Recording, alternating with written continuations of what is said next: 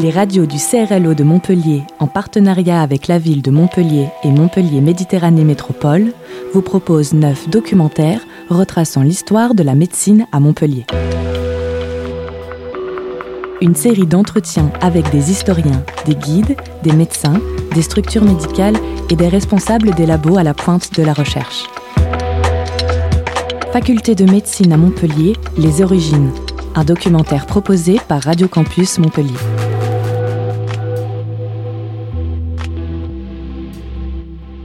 La ville de Montpellier accueille la plus vieille faculté de médecine du monde encore en activité. Mais qu'en est-il de la médecine avant la création de cette faculté? Le professeur Gérald Schank, anesthésiste, réanimateur au CHU Saint-Éloi, porte-parole de l'association des 800 ans dans la faculté de médecine, et le professeur Thierry Lavabre-Bertrand, hématologue, docteur en histoire, vice-doyen de la faculté de Montpellier et président du comité d'organisation des 800 ans, ont tous deux répondu à nos questions.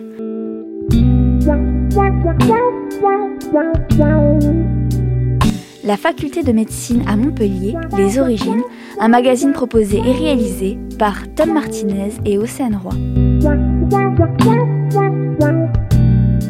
Le contexte historique en 1220. Quelle était la place de Montpellier en France? Comment expliquer qu'elle ait pris ce rôle de centre intellectuel?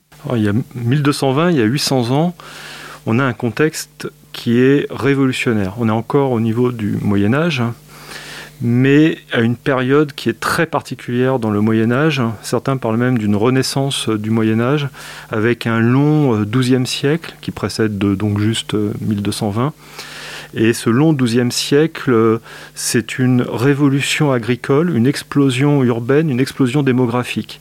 Dans ce triangle, révolution agricole, explosion urbaine et explosion démographique, on ne sait pas quel a été le premier élément qui a déclenché les autres mais il y a un ensemble euh, de contextes avec une météo euh, clémente. Il n'y aura pas euh, de drame météorologique et de famine. les invasions barbares viennent de se terminer et la population européenne va se multiplier, aidée par des progrès fabuleux en agriculture, avec la culture triennale par exemple, la charrue, etc. Et les villes vont également se développer. Les villes se développant, on a une nouvelle société qui se met en place avec de nouveaux euh, métiers et euh, des individus qui vont se regrouper en communautés. Ça, c'est particulièrement important au niveau euh, politique, au niveau de la société, puisque avant, on avait un seigneur qui contrôlait des, paysans avec un pouvoir très vertical.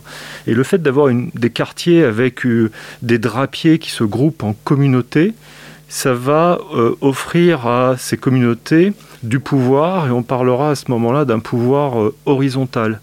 Tout change au niveau de, la société. Pourquoi je dis ça? C'est important parce que cette communauté de, drapiers ou d'artisans, de, métiers, on va la retrouver avec les enseignants des, universités, avec l'enseignement supérieur. Ça donnera l'universitas. L'universitas, c'est la communauté en latin. Et donc la formation de cette communauté d'enseignants prend racine dans la communauté de, métiers, dans le cadre d'une révolution euh, sociale euh, complexe et vraiment à large échelle. C'est une période qui est une période un peu de basculement, et, notamment dans la région de Montpellier, puisqu'on vient de vivre la croisade des Albigeois, euh, qui a vu finalement le pouvoir politique passer aux seigneurs du Nord contre le Midi et avec une société méridionale qui reste encore très imprégnée par notamment le catharisme, ce qui fait que euh, l'Église va envoyer un légat, euh, donc un plénipotentiaire si vous voulez, un, délégué pontifical, le cardinal Conrad, qui va donc être en fonction pendant plusieurs mois dans la région et notamment passer à Montpellier.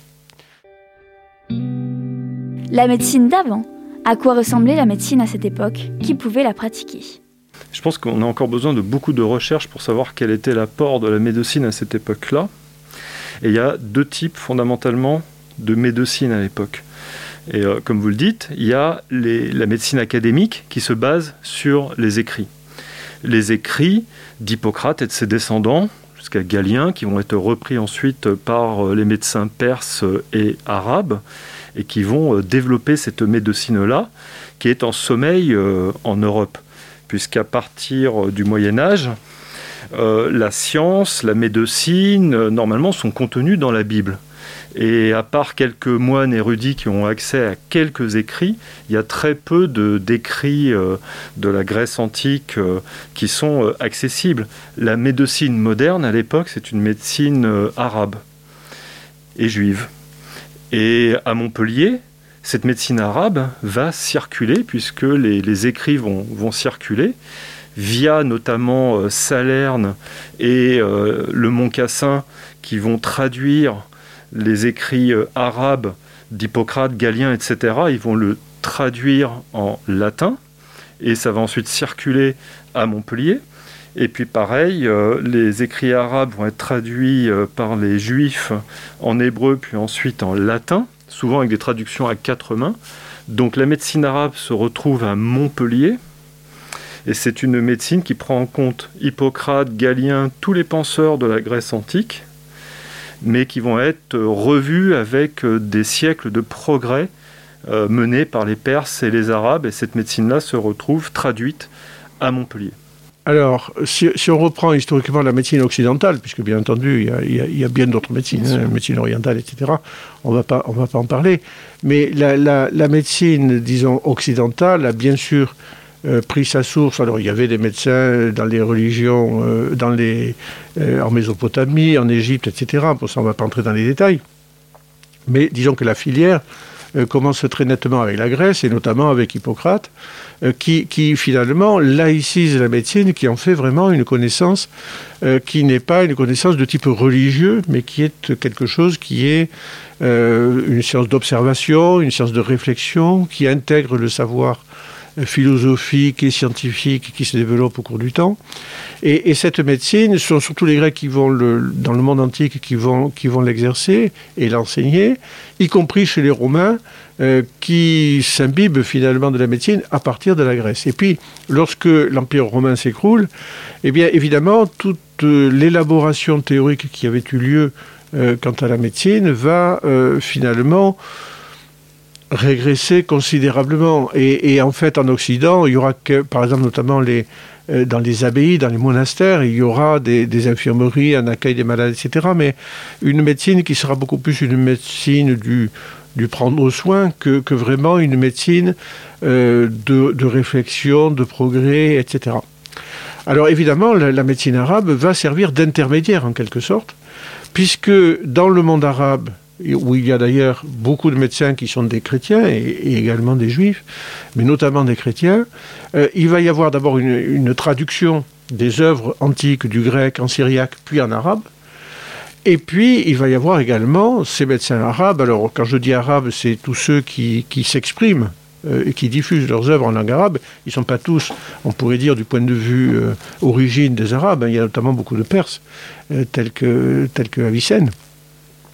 Mais euh, dans le cadre de cette médecine arabe, il y a aussi une deuxième part qui est une part finalement de, progrès, de nouvelles observations qui s'ajoutent à la science antique. Et en fait, la médecine de l'Occident, la médecine du Moyen Âge, va redécouvrir finalement le monde antique à travers des traductions des auteurs arabes, mais évidemment au prix de beaucoup de traductions, c'est-à-dire du grec en syriaque, du syriaque en arabe, de l'arabe en latin, euh, ce qui fait que on est assez souvent assez loin de l'original, euh, sans parler du fait que, bien entendu, euh, dans la médecine antique, on était loin d'avoir la connaissance scientifique que l'on aura par la suite. Ça, c'est le premier élément. Le deuxième élément, c'est la place de la médecine. Alors, à l'époque, il y a un certain nombre d'écoles de médecine qui se sont développées, et notamment à Salerne, euh, au sud de Naples.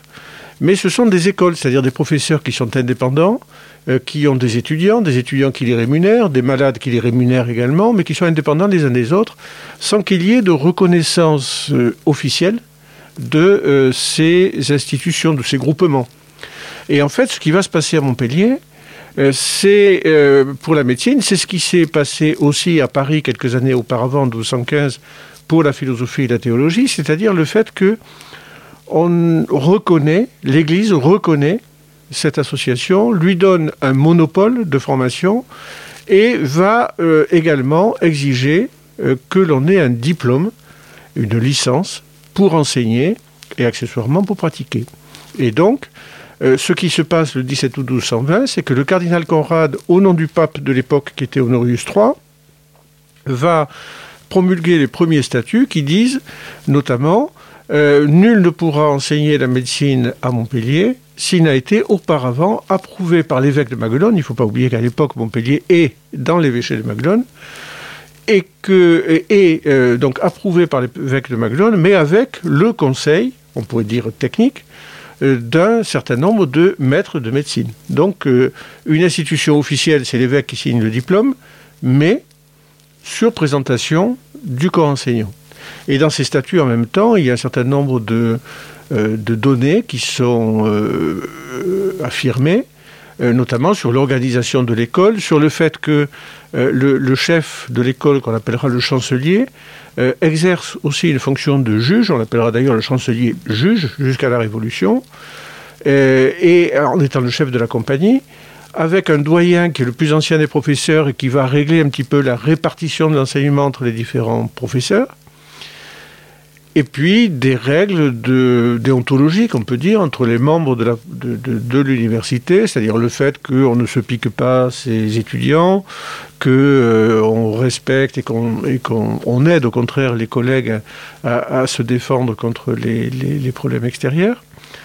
Donc vous voyez euh, quelque chose qui est euh, la création d'une entité reconnue par l'État, relativement autonome. Et quand je dis l'État, c'est en fait l'autorité politique et religieuse de l'époque, notamment dans la région, qui est le Saint-Siège. Et, mais qui donne euh, au diplôme délivré par l'évêque de Babylone une portée universelle, c'est-à-dire que ceux qui auront été diplômés de Montpellier seront reconnus de façon générale dans toute la chrétienté. Donc on a vraiment une, institution qui ensuite va vivre de sa propre vie, se développer euh, sur plusieurs siècles. Alors en 1289, le pape de l'époque, Nicolas IV, essaiera de fédérer tous les enseignements qui existent à l'époque, notamment de médecine, de droit, euh, de théologie, des arts, etc., pour former ce qu'on appelle un studium généralé, donc une université multidisciplinaire.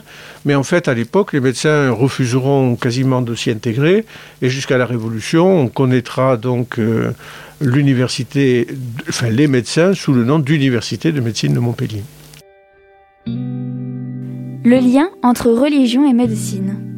Comment les médecins s'organisaient pour pratiquer leurs activités sans aller à l'encontre des croyances religieuses?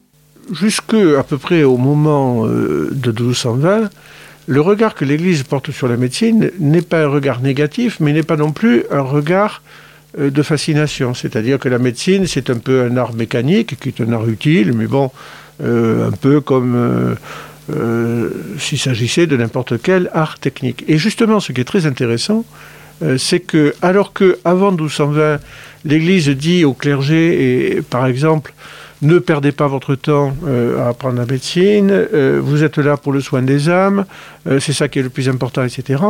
Ce qui est vraiment nouveau en 1220, avec ces statuts du cardinal Conrad, c'est que l'Église elle-même, dans les statuts, c'est très net quand on le lit, dit la médecine, euh, vient de la Terre, mais elle est donc bonne et elle est utile à l'humanité. Et finalement, ce savoir médical qui vient de la Terre a vocation à rejoindre finalement le savoir théologique qui lui vient du ciel pour être pleinement une discipline universitaire, c'est-à-dire une discipline intellectuelle à part entière. C'est ça qui est très important. C'est-à-dire que c'est la première on peut dire, le premier exemple très net euh, du fait que l'Église considère que la médecine fait partie des connaissances, on peut dire, scientifiques et nobles, euh, et, que le regard, et que le regard change.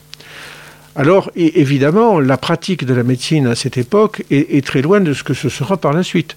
C'est-à-dire que, par exemple, on ne se met à disséquer qu'au XIVe siècle. Alors évidemment, la tendance est de dire c'est l'Église qui a bloqué tout ça, etc c'est aussi euh, l'état d'esprit général de la société et, du monde savant. Euh, en effet, on considère que euh, au Moyen Âge, on considère que, que tout a été décrit. Donc tout est déjà, est déjà fait, on n'a pas besoin de perdre son temps à réécrire ou à refaire ce qui a déjà été fait. Et quand on commence à disséquer, donc au XIVe siècle, on se rend compte que finalement, il y a beaucoup d'erreurs dans les ouvrages euh, de l'Antiquité, et à partir de ce moment-là, évidemment, on va se mettre à, disséquer de plus en plus, et on va se mettre finalement à lancer la science euh, médicale de la Renaissance. Et à la Renaissance, vous aurez une coexistence de, deux courants.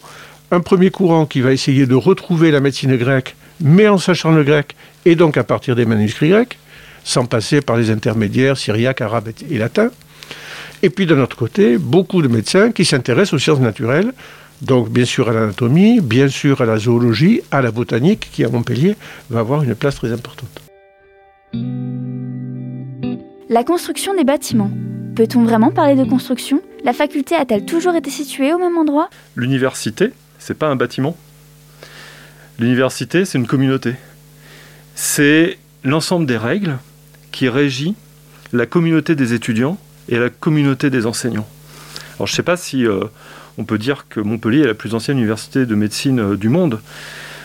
Il y a des universités médicales euh, au Maroc, en Tunisie, en Égypte, en Iran maintenant qui vont se révolter d'entendre ça. Montpellier, l'université de médecine de Montpellier n'aurait pas pu naître sans tout ce qui a été fait les siècles précédents.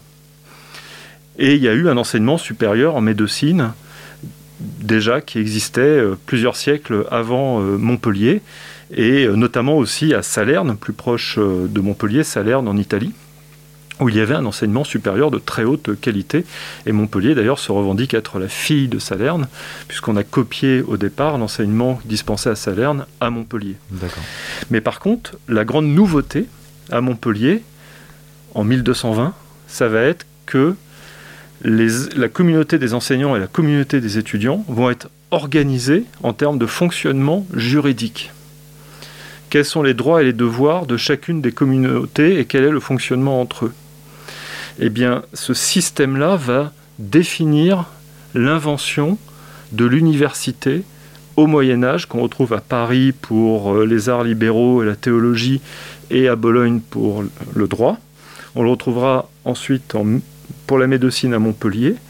Et ce principe d'organisation, presque juridique, hein, contractuel, c'est à l'origine des universités modernes du XXIe siècle, à travers le monde entier. Il n'y avait pas de bâtiment. L'université, contre toute attente, ce n'est pas un bâtiment. C'est un ensemble d'individus, les étudiants et les enseignants. Alors où c'est que l'enseignement se, déroulait? Eh bien, comme avant 1220, au domicile des maîtres, qui avaient des livres. Hein, avant, on n'avait pas Internet, on n'avait même pas de bibliothèque et euh, les livres étaient très rares. Et euh, certains euh, savants, certains médecins avaient des livres. Et du coup les faisaient étudier à des étudiants. Et ensuite l'après-midi ils allaient avec les étudiants au chevet des, patients. De temps en temps, l'université, c'est-à-dire l'ensemble des individus, devait se réunir pour débattre, pour discuter. C'est l'équivalent des, des, conférences, des lectures actuelles, et puis aussi il fallait ensuite passer des examens pour avoir les différents grades jusqu'au doctorat, où c'est qu'on se réunissait dans les églises, dans les églises euh, originales de Montpellier, c'est-à-dire euh, Saint-Firmin, Notre-Dame des Tables. Saint-Firmin, vous voyez où c'est? C'est euh, la place Rebuffy, le Rebuffy Pub que tous les étudiants connaissent. Et ben, il y a une plaque avec marqué ici se déroulaient les actes de l'université de médecine au Moyen Âge. Et le chanoine de l'église de Saint-Firmin était le dépositaire des archives de l'université de médecine. Tous les diplômes, tous les actes de l'université de médecine étaient déposés dans cette euh, église. On est resté des siècles sans avoir de locaux propres. Et nos premiers euh, locaux, ce seront en fait des, cités U. Le collège de Mende, qui est le collège des douze médecins dans la rue, vous savez, qui va jusqu'à la Panacée, la résidence d'artistes et lieu d'exposition il y a euh, le collège de Mende et le collège de Gironne. C'était des cités universitaires qui abritaient les étudiants peu fortunés, qui n'avaient pas d'hôtel particulier avec euh, des serviteurs, etc. Ces étudiants peu fortunés, ils étaient logés dans des bâtiments nourris, logés, mais en plus ils, bénéficiaient d'une bibliothèque, de tables de travail, de lecture et même de tuteurs qui les aidaient à travailler. Les premiers bâtiments universitaires sont des cités U.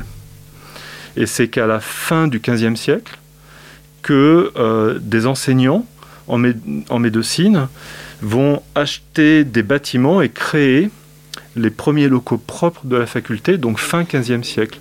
Ça veut dire qu'on est resté 250 euh, ans sans bâtiment propre de l'université de médecine et euh, ces premiers locaux, c'est la panacée actuelle. C'est cette résidence d'artistes justement qui est dans la rue avec euh, le collège de Mende de Gironne, les cités U, qui était aussi une rue où il y avait beaucoup de domiciles de, de maîtres. Tout était regroupé dans cette rue.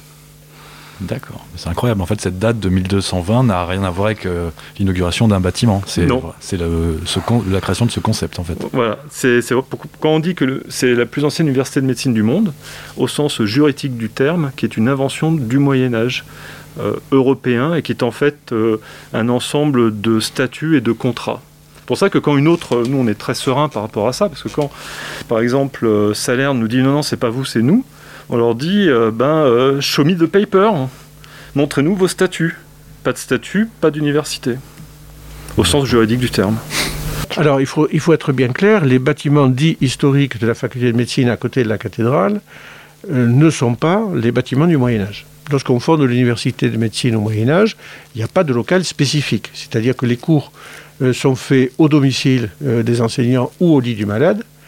Et les actes publics, les thèses, les délibérations euh, euh, encore de, l'université, tout ceci est fait euh, dans, donc dans, les églises ou dans ce qu'on appelle la salle l'évêque, c'est-à-dire la, euh, on peut dire la grande salle de réunion du, euh, du logis montpellierin de l'évêque de Maguelone, puisqu'en fait les évêques de Maguelone vivaient beaucoup à Montpellier et ils résidaient notamment à la salle d'évêque qui était près de l'église Notre-Dame des Tables euh, actuellement, donc au, de, près de l'esplanade, et, à la salle d'évêque, donc il y avait une grande salle dans laquelle se déroulait un certain nombre d'actes de, licence notamment, puisque c'était l'évêque qui signait, donc le plus simple c'était que ça se passe dans son palais en quelque sorte, que, que la soutenance passe.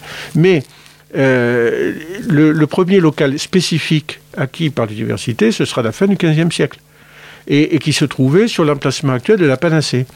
Alors, ce n'est pas le bâtiment actuel de la Panacée qui a été très remanié au cours de l'histoire. C'était donc sur l'emplacement actuel de la Panacée, donc en, haut de la université, grosso modo, euh, que, l'université va se loger dans, un local qui est d'ailleurs un local très petit. Alors, qu'en est-il du bâtiment historique de médecine d'aujourd'hui? Eh bien, en fait, c'est un bâtiment du XIVe siècle euh, qui a été construit sur l'ordre d'un pape d'Avignon, qui était Urbain V, euh, qui était natif du Gévaudan, comme on disait à l'époque, c'est-à-dire de Lozère, si vous voulez, qui était entré chez les bénédictins très jeunes et qui avait fait des études de, droit, euh, notamment à Montpellier. C'était un juriste de très haute renommée. Et lorsqu'il était élu pape en 1362, tout de suite, il va dire, euh, il va s'attacher à Montpellier et il va vouloir faire euh, à Montpellier donc une fondation universitaire euh, qui sera une sorte un véritable collège bénédictin, tenu par des moines bénédictins, pour héberger des étudiants de théologie et de droit.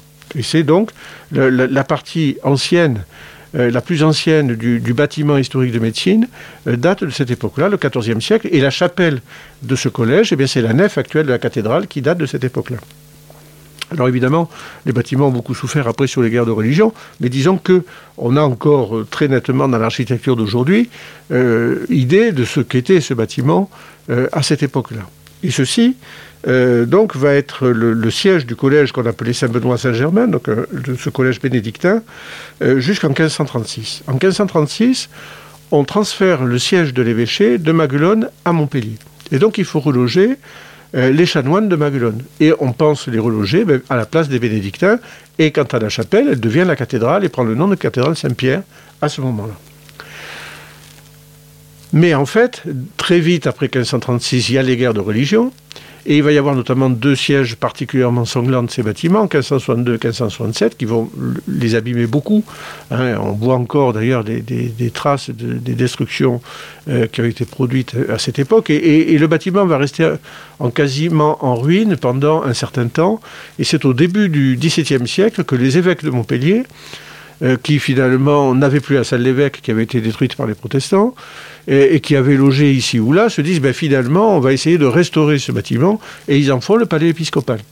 Jusqu'à la Révolution. Et à la Révolution, on confisque les biens du clergé, donc on confisque euh, ce, bâtiment. On supprime également les universités en 1793 et en décembre 1794, on va fonder trois écoles de santé, une à Paris, une à Strasbourg et une à Montpellier. Et comme celle de Montpellier finalement était petitement logée avant, on se dit bah, ce grand bâtiment euh, qui ne sert plus à rien, on va l'affecter à l'école de santé. Et donc c'est depuis euh, c'est pas décembre 1794 qu'elle s'installe, mais quelques mois plus tard, donc au printemps 1795, l'école s'installe dans ce local qu'elle occupe encore aujourd'hui. Lien entre botanique et médecine, la construction du jardin botanique. Il est évident que les liens de la botanique et la médecine sont évidents, comme, de la pharmacie, c'est-à-dire que l'étude des plantes euh, et des plantes médicinales notamment, ce qu'on appelait les simples, parce que ça permettait de faire des médicaments simples à partir d'une seule variété de plantes, eh bien, la botanique a évidemment des rapports pratiques avec la médecine. Mais ce qui est très intéressant à Montpellier, c'est que les médecins montpelliérains euh, se passionneront tellement pour la botanique en tant que telle qu'ils feront faire des progrès considérables à la science botanique en tant que botanique. Par exemple, à la fin du XVIIe siècle, vous avez l'un des maîtres de l'école de Montpellier, euh, Pierre Magnol, euh, qui va mettre à jour le concept de famille de plantes comme on dit aujourd'hui, les légumineuses, etc., etc. C'est-à-dire de regrouper finalement les espèces de plantes dans un concept un petit peu plus général. Euh, eh bien ça, c'est un concept botanique absolument essentiel, et c'est Magnol qui en a eu l'idée. Alors, à partir de là, euh, le jardin des plantes lui-même. Ce jardin des plantes, le premier qui en a eu l'idée, c'est un médecin qui avait fait une partie de ses études à Montpellier et qui après avait été, devenu euh, euh, médecin d'Avignon, peu importe, euh, Pierre Richer de Belleval. Et Richer de Belleval va convaincre Henri IV en 1593 de créer une structure un peu équivalente à ce qui se passait en Italie, notamment à Padoue, c'est-à-dire de dire que à partir de la faculté de médecine, on peut créer un lieu dans lequel on va non seulement cultiver les plantes, mais on va, comme il disait, démontrer les plantes. C'est-à-dire, et les démontrer non seulement pour les étudiants en médecine, mais aussi pour le grand public. Donc un lieu d'éducation générale à la botanique en lien avec l'étude de la médecine. Et ce concept à Montpellier va rester très présent puisque depuis Richet de Belleval, tous les directeurs, à l'époque on les appelait les intendants, mais tous les directeurs du Jardin des Plantes sont des professeurs de la faculté de médecine. Et c'est à ce titre donc qu'on m'a demandé de, m'en occuper, alors que je ne suis pas botaniste de formation. Mais, et, et il est certain qu'au cours des âges, il y aura de grands botanistes qui exerceront des fonctions au Jardin des Plantes. Euh, par exemple, un des plus grands botanistes de l'histoire, Augustin Pyramus de Candolle, sera directeur du Jardin des Plantes de Montpellier de 1808 à 1816. Et, c'est à, Montpellier qu'il, va, va élaborer des parties essentielles de son œuvre de botanique.